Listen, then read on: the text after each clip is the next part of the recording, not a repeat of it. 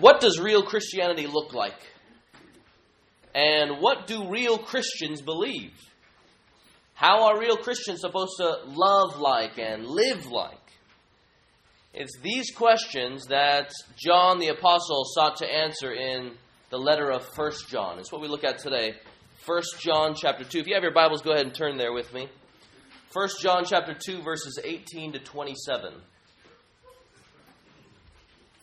And we've been spending a number of weeks before and a number of weeks ahead of us. We're just going to be walking through the letter of 1 John as we believe all of God's word is helpful for us, certainly is authoritative and inerrant. And so we seek to preach it all to, to uh, ourselves here. The Apostle John wrote the letter of 1 John to churches, probably in Ephesus, and some Christians in the community claim to have fellowship with God, but they were denying his very truth and his very character. And some of the real Christians, you can imagine, are getting confused. This is a young church.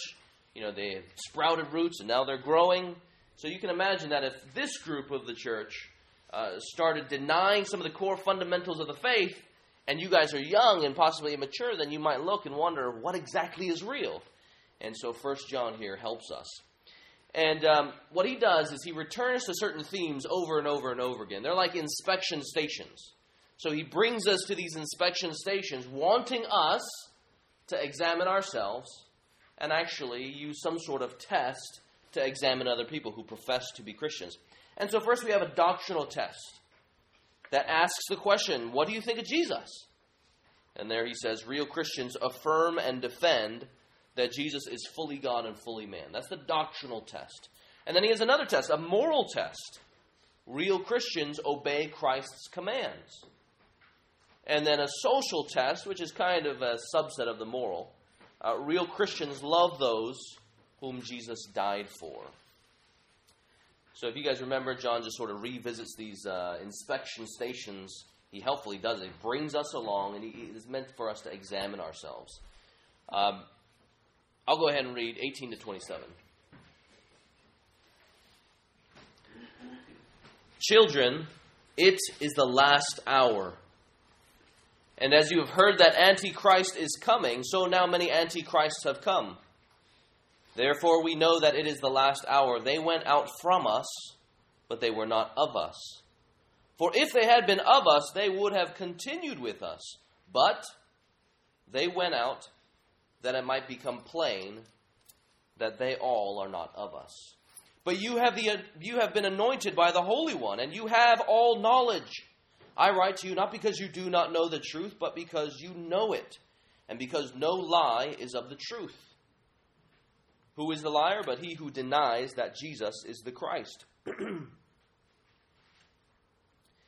this is the Antichrist, he who denies the Father and the Son. Oscar, can I get a uh, can I get a drink of water? Thanks. 23 No one who denies the Son has the Father. Whoever confesses the Son has the Father also. Let what you heard from the beginning abide in you. If what you heard from the beginning abides in you, then you too will abide in the Son and in the Father. And this is the promise that He made to us eternal life. I write these things to you about those who are trying to deceive you, but the anointing that you have received from Him abides in you, and you have no need that anyone should teach you. But as His anointing teaches you about everything, and is true, and is no lie, just as it has taught you, abide in Him. So we see the big idea from this passage that real Christians persevere in fellowship with the real Jesus, His truth, and His church. If you're taking notes, that'll be the, the main idea. Real Christians persevere in fellowship with the real Jesus, His truth, and His church. Okay, so let's look first at how real Christians persevere. This is in verses 18 and 19. And here, he, he, keep in mind, he is encouraging the Christians to persevere, which is why that's the point. Real Christians persevere in fellowship. And he brings up a negative example, because that's how we all learn sometimes. So that here's a negative example that he uses to encourage the Christians to persevere. Look at 18.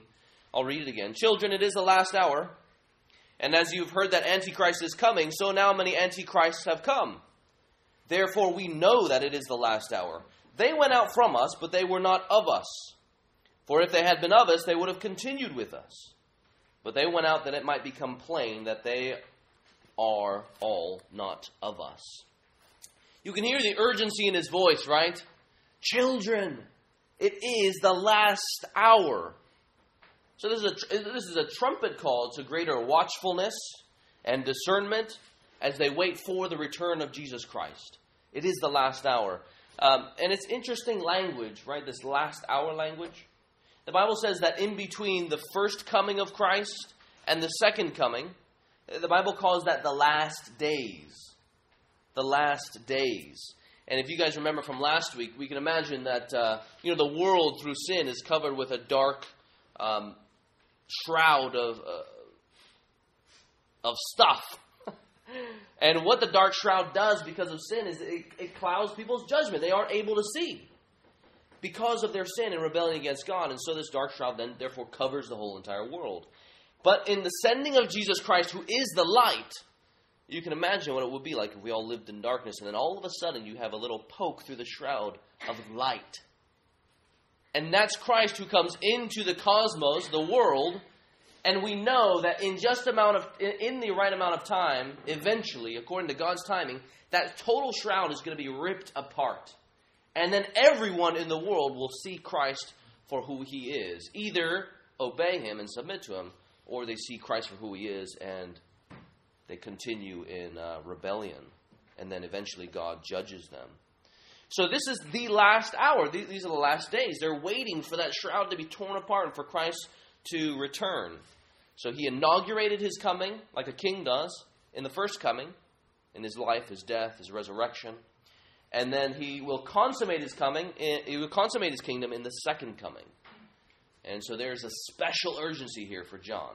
He says this is the last hour because he's witnessing the very things that mark the end times. So Jesus said in Matthew 24 24, For false Christs and false prophets will appear and perform signs and miracles to deceive the elect, if that were even possible. Jude uh, speaks about these people, these false teachers, as scoffers. Right? They, they sort of mock the real truth. And then 1 Timothy 4 it speaks about these false teachers as those who depart from the faith to follow after deceitful spirits and liars. John here, he just simply calls them antichrists. They're antichrists, those, those who are against Christ. And, and the antichrists there that were present at the time, they were forerunners of the antichrist. And they had the same spirit of the antichrist. Right? So they're like of the same lineage. Uh, so go ahead and flip over to chapter 4, verse 3. John says, 1 John 4 3, he says, the spirit of the Antichrist is already in the world. It's already in the world. So, so as they, you know, keep in mind, this, this here was a church community. And so the Christians very much could have been remembering what it would have been like to see the backs of their friends walk away from the church. Because they're departing, right? They're abandoning Christ, they're abandoning the fellowship. And so it just it's pretty obvious that this is pretty sinister. I mean, the spirit of the Antichrist is working amongst the so called Christians of the time. And they are of the same spirit of the Antichrist. Fundamentally, these folks are opposers of God. They are opposers of God. So, Daniel, in chapter 7 of the book of Daniel, he prophesies of the Antichrist and says, This guy speaks words against the Most High. So his very words stand in opposition to the Most High. Paul in 2 Thessalonians 2 describes this man as a, the son of destruction who opposes God. And then it goes further and it says not only does he oppose God, he proclaims himself to be God. So here, these folks, these antichrists, are opposers of God. What did they do? What were the Antichrist doing? Well, they were abandoning the church of Jesus Christ. They were leaving the church. And the foundational reason for their departure was because of doctrine. The fundamental reason for why they were leaving the church was doctrine. So they believed in a Jesus. They believed in a Jesus uh, and they believed in a Christ. So they would have used all of these words and said, "We believe in all of these categories, just like you do." But they don't. They wouldn't at all agree with what Orthodox Christianity, what the Bible actually said Christianity was, who this Jesus was, who this Christ was, and who this very triune God was. We know from history that a certain strain of this uh, this uh, Gnostic heresy, it was called Gnosticism Gnostic, that's G N O S T I C if you're interested. um, it gained ground in what is modern day Turkey, and they claimed that Christ was a bodiless spirit. So they thought the spiritual is good, but the physical, the stuff of the world, the flesh is bad. Okay, spiritual good, flesh bad. And so when it came to the doctrine of the incarnation, they said, oh, yeah, I don't think that's really going to work, given my already conceived notions of what is good and what is bad what is God and what is not. So they thought Christ was this bodiless divine spirit that came to rest upon the man Jesus. So the spirit, bodiless spirit, just came to rest on this body, on this man Jesus, on his body, and that happened at his baptism. And then, of course, since God can't be crucified, the Spirit of God, Christ, Christ went up from Jesus before his crucifixion. So keep in mind, if you guys were to ask them, do you believe in a Jesus? They're going to say, of course we believe in a Jesus. Do you believe in a Christ? They say, yes, of course we believe in a Christ. The problem is, is that they are redefining terms. Again, they use all these terms, Christ, Jesus, and God, but they don't mean what the Christians meant. And so, really, they are rejecting the biblical Jesus, who was fully divine and fully man. They reject the incarnation. And then, of course, eventually it leads to the fact that they reject the true gospel of Jesus Christ. How do you be saved if God does not save you? Because in, the Bible it says God is the one who saves. Salvation belongs to the Lord. So, in what sense is Jesus actually saving us? And then, if it is required that a man undo what the first man Adam did, well, that means the Savior has to be a man. And so they reject that Jesus actually saves. logically, that's what we le- that's what we're led to. So they reinvent this Jesus to suit the culture and the philosophies of this world. They think, okay, you know, these folks might not accept Jesus, so we're going to repackage him in order that supposed Christianity uh, might do well for them. So imagine if I am the false teacher. Imagine if this side is the false teachers. We all are going to say, you guys are getting it wrong. And then when you guys push back against us, then we say, well, fine, then we're just going to go ahead and start our own church. And that's what seems to be happening here in this situation there. Eventually, they leave the church. Look at there in verse 19. And keep in mind, later on in the passage, it says that they are deceiving other people, they're leading them astray. It says they went out from us, but they did not really belong to us. For if they had belonged to us, they would have remained with us. But their going showed that none of them belonged to us. You hear a lot of this belonging language. Uh, this is something that John brings up a number of times, not only in his gospel, but then here in this letter. This is fellowship with God here. Fellowship with his people, God's real people, is fellowship with God because they have and they believe the true God. So he, John is dead set on clarifying that these folks are false converts. He says that these folks are not genuine Christian disciples. Just because they claim Christ, and just because at one point in time they might have been part of the church, he says their departing showed that they were not really disciples of the real Jesus Christ. The verse says they went out from us, but they did not really belong to us. So then the question is what would show that they are genuine disciples of God? And John anticipates this question. So look there at the passage. He says, For, this is a reason or an explanation, um, more so a reason. For if they had belonged to us, this is, so this is an if then clause. It's very logical. If such and such, then such and such. If they had belonged to us, then they would have remained with us. And then the grand conclusion is, but their going showed that none of them belonged to us. So here, cutting ties from a true church, a true church meaning one who truly preaches the true gospel of Jesus Christ, it proves that they were never true believers. Keep in mind, um, fellowship with a true church means fellowship with God as well, as I mentioned earlier. So it's not just about church association. That's not what he's getting at here.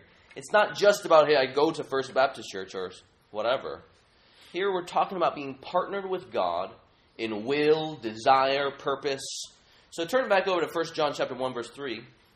Chapter 1 verse 3. All right, this is an introduction here, and John is wanting the Christians to know look there, we proclaim these things to you so that you too may have fellowship with us. And indeed, our fellowship is with the Father and with his Son, Jesus Christ. Right? Keep in mind, they're watching their friends leave the church. And so John is saying, look, our fellowship, even as you may be tempted to go and join them, he says, our fellowship is with God and is, and is with his Son, Jesus Christ. For Christians today, you know, it's really important for us to have in our, in our minds a category for those who say, I follow Jesus or I believe the Bible, but who, according to Jesus, are not real Christians. So, do you guys have that category in your mind? It's a category that says, I follow Jesus, I believe the Bible, but they may not really be Christians, genuine believers. I mean, that's what the passage leads us to believe. I mean, John teaches the same thing in John chapter 6. So Jesus was going around there in John chapter 6 in his ministry, and uh, he was doing, working a lot of miracles. He's feeding the 5,000, healing people.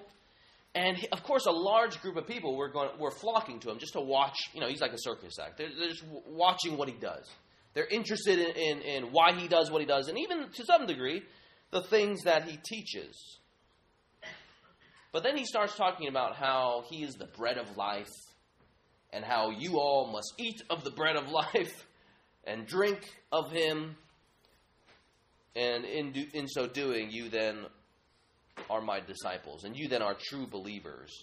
But you know what happens is that these folks take offense at what Jesus is saying. So keep in mind, they're eating the very bread that Jesus multiplied and the fish. They're watching him, they're following him, they are supposed disciples. Jesus says, The words I have spoken to you are spirit and life. And then he says, But there are some of you who do not believe. And then this is what John records. He says, After this, many of his disciples turned back and no longer walked with Jesus. And then that story is sort of butt up against the story with the apostles, where the apostles say, Why would we leave you? You have the words of eternal life.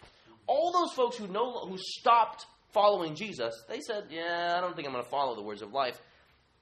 And that's obviously in contrast to the disciples who say, You have the words of eternal life. You know, I think one thing that has led to uh, this confusion where we don't have this category in our minds is this doctrine of something called once saved, always saved. I'm talking about a popular notion of the doctrine once saved, always saved. So I believe in once saved, always saved, but not the popular version of once saved, always saved. So there are some Christians who say that when someone prays a prayer to invite Jesus into their heart, that person is saved. Once saved, always saved, they say. And it doesn't matter what happens after, it doesn't matter what they do or what they believe. So someone could say, I have prayed the prayer, I therefore am a Christian. Ten years later, they say, you know what? I actually don't believe God is God. I don't believe that Jesus is God. I don't believe the Trinity. I don't believe I have to repent of my sins. And every the Christians would say, "No, you are a believer." So this is more like salvation without repentance. Salvation without repentance. That's kind of what they're holding out. You can live your life in unrepentant sin, and you still ought to have confidence in your faith. But I think First John actually says, no, that category does not exist. Now, clearly, there is a category that exists where someone, even like myself, who you know, I grew up in the church. I think I was converted sometime between six and fourteen, um, and then towards the end of high school, I backslid severely, doubted the sovereignty of God. I doubted the goodness and the love of God, and therefore I was wrestling with the nature of God and how does He interact with us. So, His providence and evil. Why do bad things happen to people? Why do bad things happen to me? And then that led me to run away from God and to basically indulge in drunkenness and other things, escaping those things. Now, I was in sin, but the very fact that I am here means that I showed myself, I proved myself to be a Christian. I was evidencing my salvation through my works. So I'm able to look back at that backslidden time, even when I was twisted in my mind and my thinking and my living, and say, wow, you know, the Lord really preserved me there, and I proved to be saved by the very fact that I was following Jesus, even now. Um, now, sometimes it can get really tricky as we evaluate ourselves. You know, w- what did we believe there, or you know, were we really a believer then? But if we claim to be believers now, and we're walking with Christ now, we should have assurance of our faith. The Bible actually never says, "Hey, you should look back to the time when you were five years old, when you prayed a prayer, or when you rose, raised your hand." The Bible never says, "Look, you look back to the time when you did something and say that's when you were converted." The Bible says you look at your life now and you will know if you are converted. Um, so that's the popular notion of once saved, always saved. But don't hear me saying that you can lose your salvation. I do not believe that you can lose your salvation, as if salvation is a revolving door. So those folks who say that you can lose your salvation, you know, they come to texts like this, and I just don't know how you can reconcile these passages. They say you can lose your salvation, but in John 10, Jesus says, I give them eternal life, and they will never perish. And no one will snatch them out of my hand. Right? Jesus there, he's offering confidence to the little sheep, right? My Father who has given them to me is greater than all, and no one is able to snatch them out of the Father's hand, he says. So you can't lose your salvation. In the passage that we look at today, John doesn't say they lost what they once had, right? He doesn't say, look, you guys are losing what you, what you once had. Now come back and you gain it back. No, he's not saying that. He says that they, were, they never really had it to begin with. So keep in mind, I believe in once saved, always saved. And I champion that because Christ's blood is that powerful. If he's going to die on the cross for sins, he's really going to claim us back. He is really going to redeem those out of the pit. He is genuinely going to remove the, the wrath and the condemnation that I deserved by taking the sins and the wrath that I deserved on the cross. Right? He actually does something. He accomplishes our salvation. So, of course, once saved, always saved. Is Jesus' work powerful and then all of a sudden not so powerful to actually redeem those who, who uh, repent and believe? I say, obviously. God's grace is that powerful, and the blood of Christ is that powerful.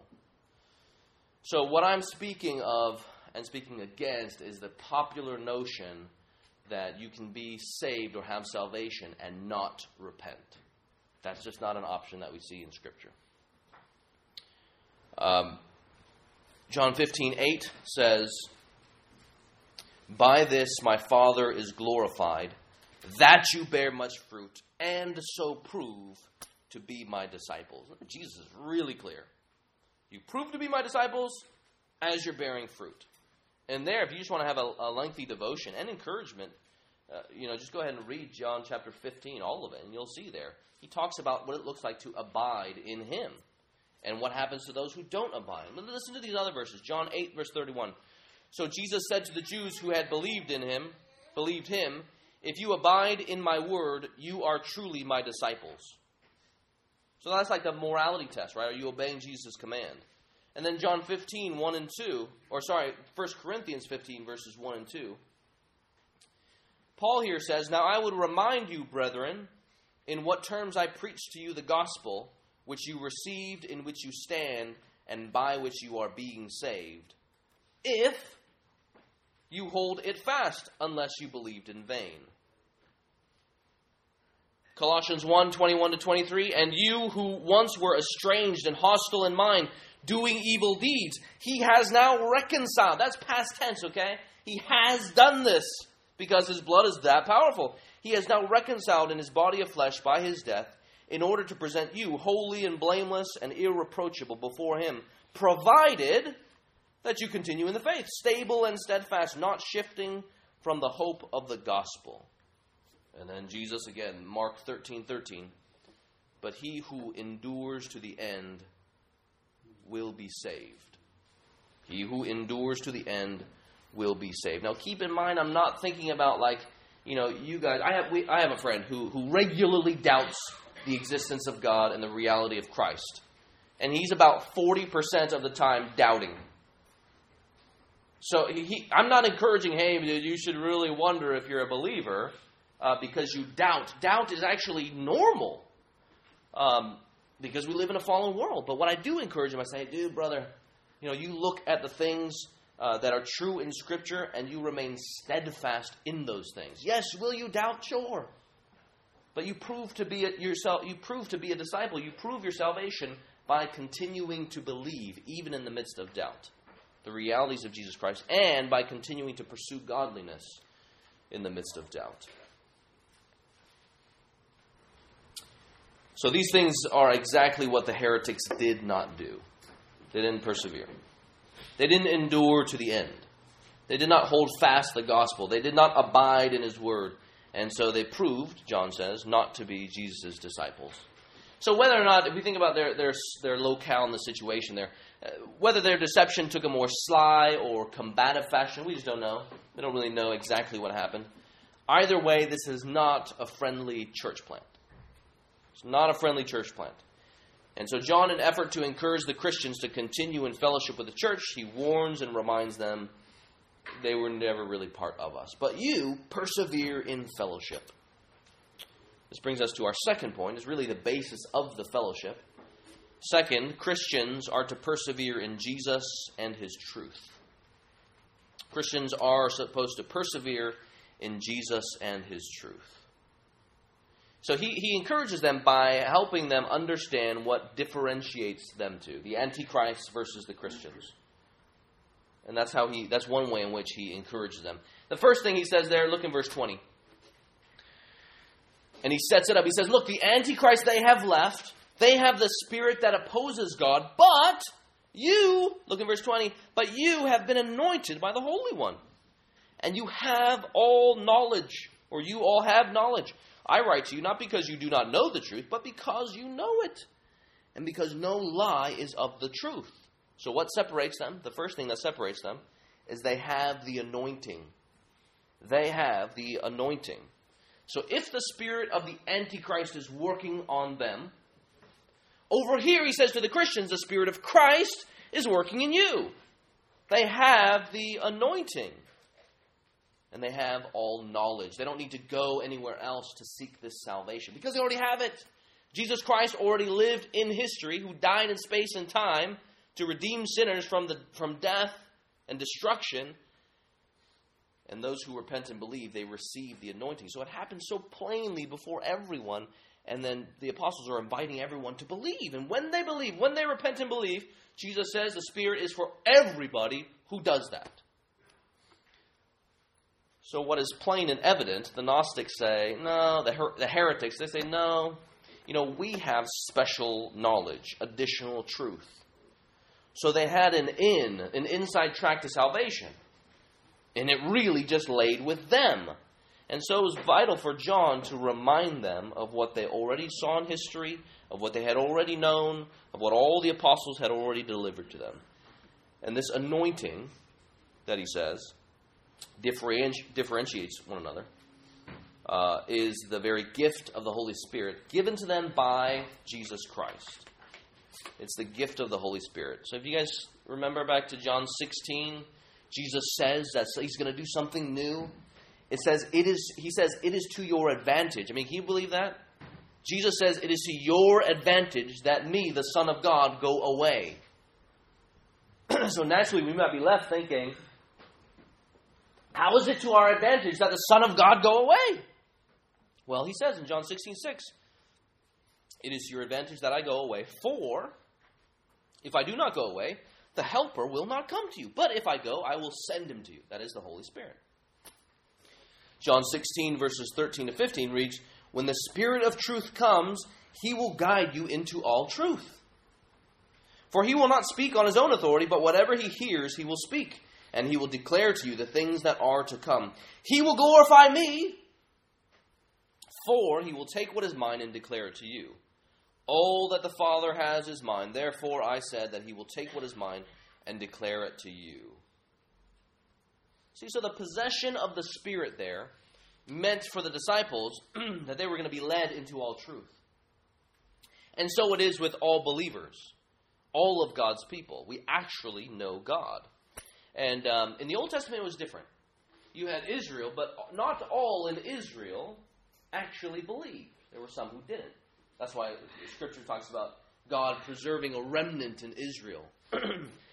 but in the Old Testament, God says, I will do something different.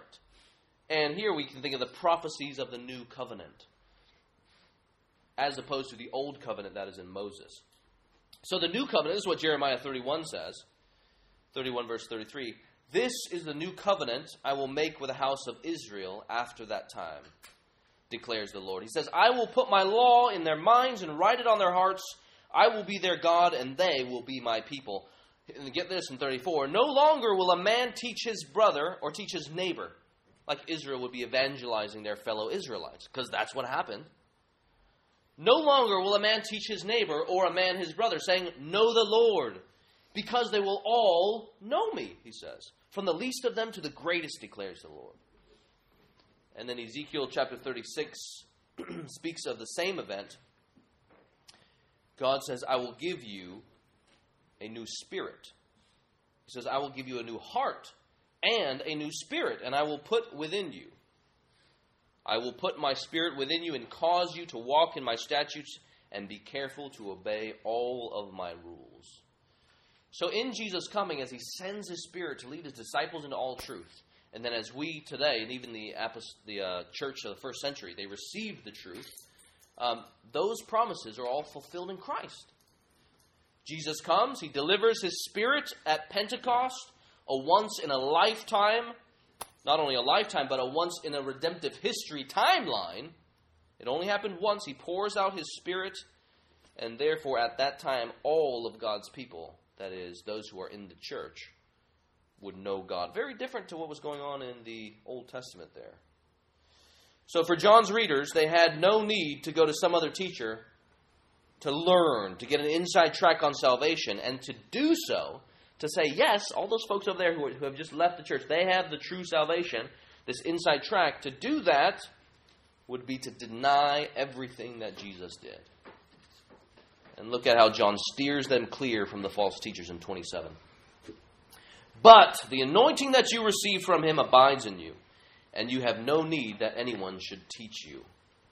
But as his anointing teaches you about everything and is true and is no lie, just as it has taught you, abide in him. so let me be clear John is not saying that they had no need for teachers. He's not saying that they had no need for teachers and so they can blow off the church's elders and go against, you know, what Jesus is saying and what the apostles say. Here John is saying that you do not need to pursue those people who deny Jesus and claim a new teaching because you already know the truth. You already have the truth. You already saw it in history. Jesus said, I give everyone knowledge if they repent and believe. And so they repented and believed and received the Spirit of Jesus Christ. What's interesting in that verse there, you see, uh, or in one of the verses that I read from John 16, you see the primary work of the Spirit, which is to glorify Jesus. He says, The Helper, the Spirit, He will glorify me by taking what is mine and giving it to you guys. That is His truth. So the real Spirit of Jesus glorifies Jesus himself. So, where Christ, the real Christ in his gospel, is glorified, there's where you know the Spirit is working. If the gospel is not glorified on a regular basis, or sorry, if Jesus Christ, the real Jesus, and the real gospel is not exalted, then we see a trajectory there. The Spirit of Jesus is not at work there. And this is the second thing that John tells them separates them from the Antichrist, right? They have the real Jesus. So not only do they have the anointing, but the anointing teaches them about the real Jesus. Look in 21. I write to you not because you do not know the truth, but because you know it, and because no lie is of the truth. Who is the liar but he who denies that Jesus is the Christ? This is the Antichrist, he who denies the Father and the Son. No one who denies the Son has the Father. Whoever confesses the Son also has the Father. So here, the Spirit of Jesus works in people's lives to glorify Christ. And as I mentioned earlier, that's an indicator of where we know the Spirit is working, if the real Jesus is being exalted. And did you guys notice there in 21 and 22 that John here is encouraging us to draw doctrinal boundaries?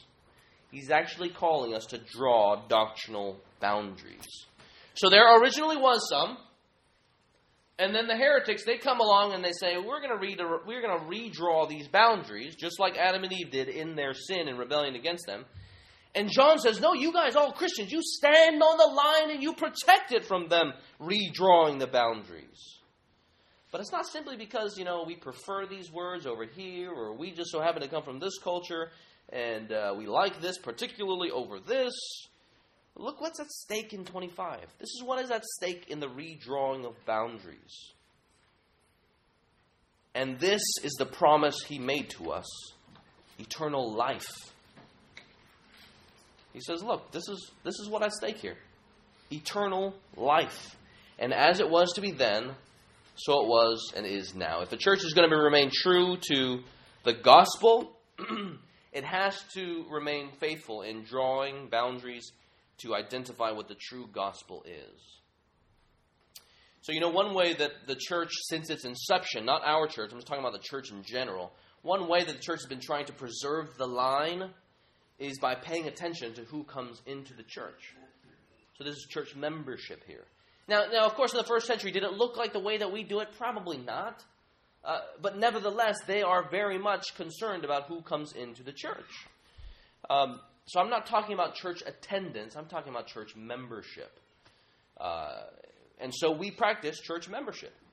We seek to do the same thing. So give our attention to who comes into the church. And so at the very beginning of our membership class, the first class, we talk about what is the gospel.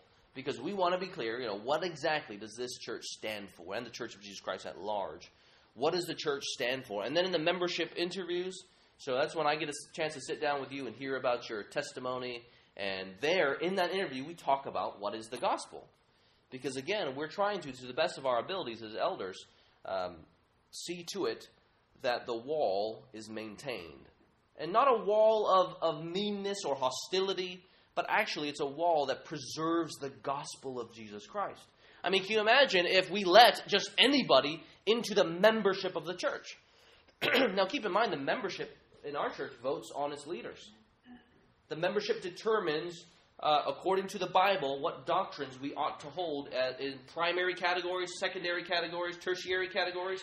Now, what if we just let in everybody into the church? Let's say we invited the Muslims who uh, worship at uh, their gathering, the mosque down the 57 and the 60. Or we invite the Hindus who are off the 60. And then we say we invite the, the folks at the Shiloh Temple. And we say, look, all be, you guys can all be members of our church. And then all of a sudden they're saying, oh, you know what? You've got Jesus wrong. He actually isn't God, he is just a prophet. Or they say, look, Jesus is great, but look, there's so many other ways to salvation, and you determine that for yourself how you are saved. All roads lead to the same God. All of a sudden, we no longer will be a Christian church. So, actually, drawing the boundaries of doctrine of who this Jesus is protects the gospel. We want those folks to come to the church, like to attend the church, absolutely. That's like the best place they could be, right? We want them to attend. We want to get to know them. We want to love them as best we can. But when it comes to membership, that's a different thing. Okay, so if you're visiting with us and maybe you are a Muslim or a Buddhist or a Hindu, we're glad you're here. So don't take it don't take this to mean that you are not welcome. You are welcome. But we're not going to lay on you the responsibility of determining who Jesus is. Just like I'm sure you might already recognize that you do not give us the responsibility to determine who Muhammad is or someone like that. Um, so we are we're we're glad that you're here. We're, we welcome you, uh, but again, we're not going to give you the responsibility to determine who Jesus is according to the Bible. Nor are we really going to say we're going to hold you accountable according to what God says you ought to live like, because you don't even claim to believe some of the things that are in the Bible. So it just would kind of be illogical if we did that. Um, but if you are a, if you are a Christian, then you should be saying, well, how do I actually join with local bodies of believers? Because that's what we see happening in the New Testament. Local bodies of believe bodies of believers form together, and there's an understanding that the sheep should be in the fold, that a brick should be in a building, that a person should be in a family of Christians, and in so doing, it supports the truth of Jesus Christ. So some of you guys are are into biology and things like that. You know how every cell has a cell wall. That's like church membership. And the cell wall keeps out things and lets in other things, right? Imagine if the cells on your skin were, were just said, you know what, today I'm not going to be, I, I won't be as discriminating, and I'm just going to let everything that falls from the sky into me automatically. I mean, soon we'd be like oozing down Hacienda Boulevard like a sponge because we would just be taking on everything. Our skin wouldn't be discriminating. Uh, that's what the cell wall does. Uh, that's what the skin does. So the skin is kind of like membership. The skin of a, a living organism is kind of like membership in a local church. Or a cell wall of a cell is kind of like membership in a local church. So, what are the two things that John says separated the Antichrist from the Christians? Number one, the Spirit of Christ, and then number two, the right doctrine of Jesus Christ. And it's these things that John told the Christians to persevere in. It's those very things that Jesus said, persevere in the Spirit and in truth. And that's the second way in which he encourages the Christians to persevere in Jesus and his truth. Look at 24. It says, Let what you have heard from the beginning abide in you. Here's another if then clause. If what you have heard from the beginning abides in you, then you too will abide in the Son and in the Father. And this is the promise he made to us eternal life. So, there again, you hear the language of fellowship, you hear the language of partnership, of belonging, but here he uses the word abiding. This can literally be translated to remain, or, or it can be meant to, to mean to have. So, what were the Christians to let remain in them in verse 24? What, what were they supposed to let remain? He says there, let what you heard. This is the gospel message that we have all rebelled against Jesus Christ, God Himself, that we in our sin have redrawn certain boundaries. And we've earned for ourselves a condemnation, ultimately, as the Bible says, in eternal hell. That's the bad news. The good news is that God provides a solution where we created the problem. And He says, I want you to have my Son to be delivered from that very judgment that you deserve. So there is grace and there is love, and at the same time, God upholds His justice and His holiness and His righteousness because where we deserve the sin and wrath and judgment, He pours it out upon His Son. So that all those who repent and believe and trust in Christ for salvation alone, they are saved. And then he was raised from the third day, proving to all that this payment has in fact been made. Reconciliation can be had. That's what they had heard. It's interesting, isn't it, isn't it how truth driven this is? It's incredibly truth driven. Look in 26. I write these things to you about those who are trying to deceive you, but the anointing that you receive from him abides in you and you have no need that anyone should teach you again because they have already been taught. They've already heard these things, they've already embraced them. But as his anointing teaches you about everything and is true and is no lie, here's the command just as it has taught you, abide in him. This here is a truth driven solution. And it's kind of like he says, Look, you heard the word of truth. Let it abide in you. Let those things that you've already received, the gospel, abide in you. And then it says, then you will abide in the Father and in His Son. It's, it's not like He says, hey, you know, you ought to do your good deed every single day or make sure your deeds, your good deeds outweigh your bad. He just says, let what you have heard, with the Spirit is working in you, abide in you. And you therefore will remain in Him. You have He says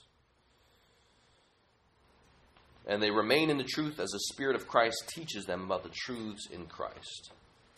But you know, in today's age, the truth driven solution is pretty rare. So just try and place yourselves in their shoes. You know, you see your friends, maybe your good friends, walk away from the truth, walk away from the church. You have in your minds their backs as they walked away. So you think relationships are severed. They're dividing. We are dividing over certain things.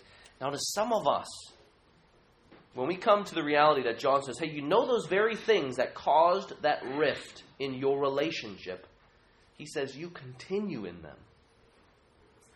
The very things that divided the people, he says, you continue in them. Now, to some of us, that's a strong statement. And it's hard to think that that is actually a loving thing to do.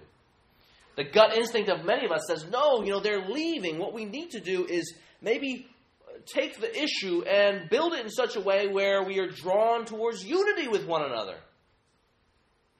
And in so doing, uh, redraw the boundaries that God has drawn for us. That's some of our gut instinct to prize unity above all else. And that may have been some of their temptation. We do everything in their power to keep others from leaving. But of course, this ends up in watering down truths to the lowest common denominator. There is a God. Okay, let's go ahead and say that. And then maybe we say, everyone pursues his or her own spirituality, and it doesn't matter what they believe because it's all the same thing. If that is you, please know that God does prize unity, but never at the expense of his truth. God prizes unity, but never at the expense of his truth.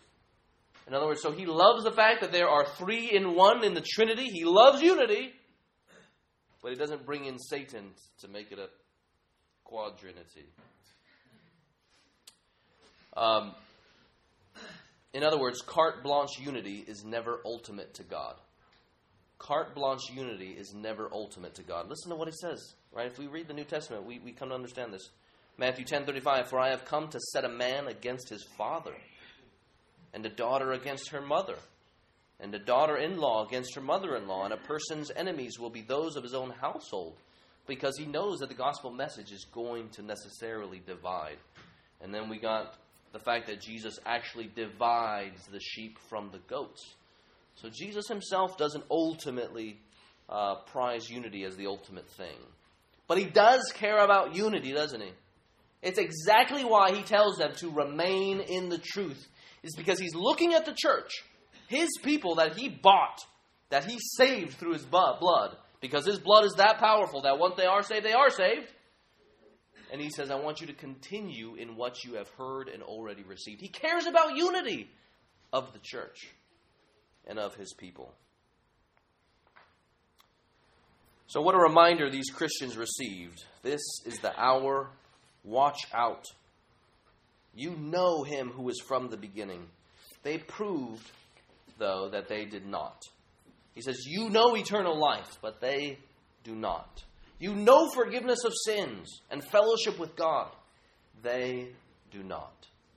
And so he concludes, Now remain in him.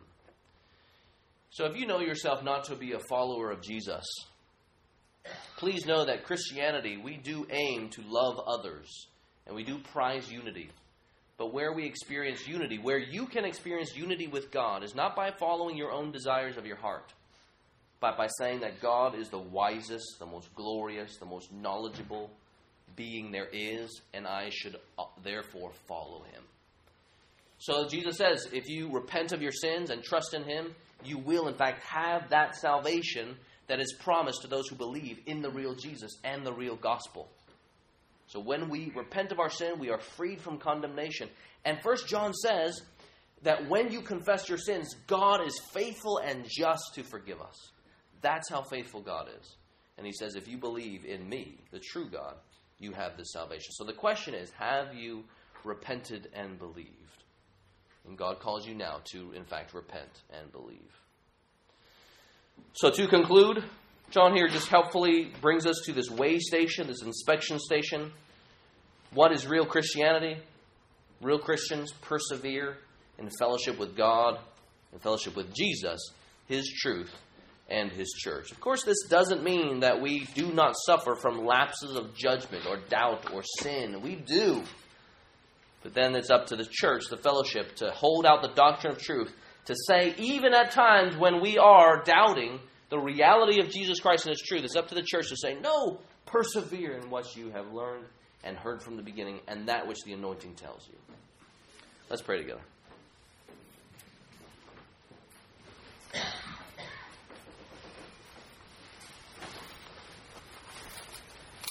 Our Father in heaven, Lord, we thank you that salvation is plain for all to see, and that Jesus actually walked this earth. He died in space and time, and he rose from the dead in space and time, and he will come back in space and time.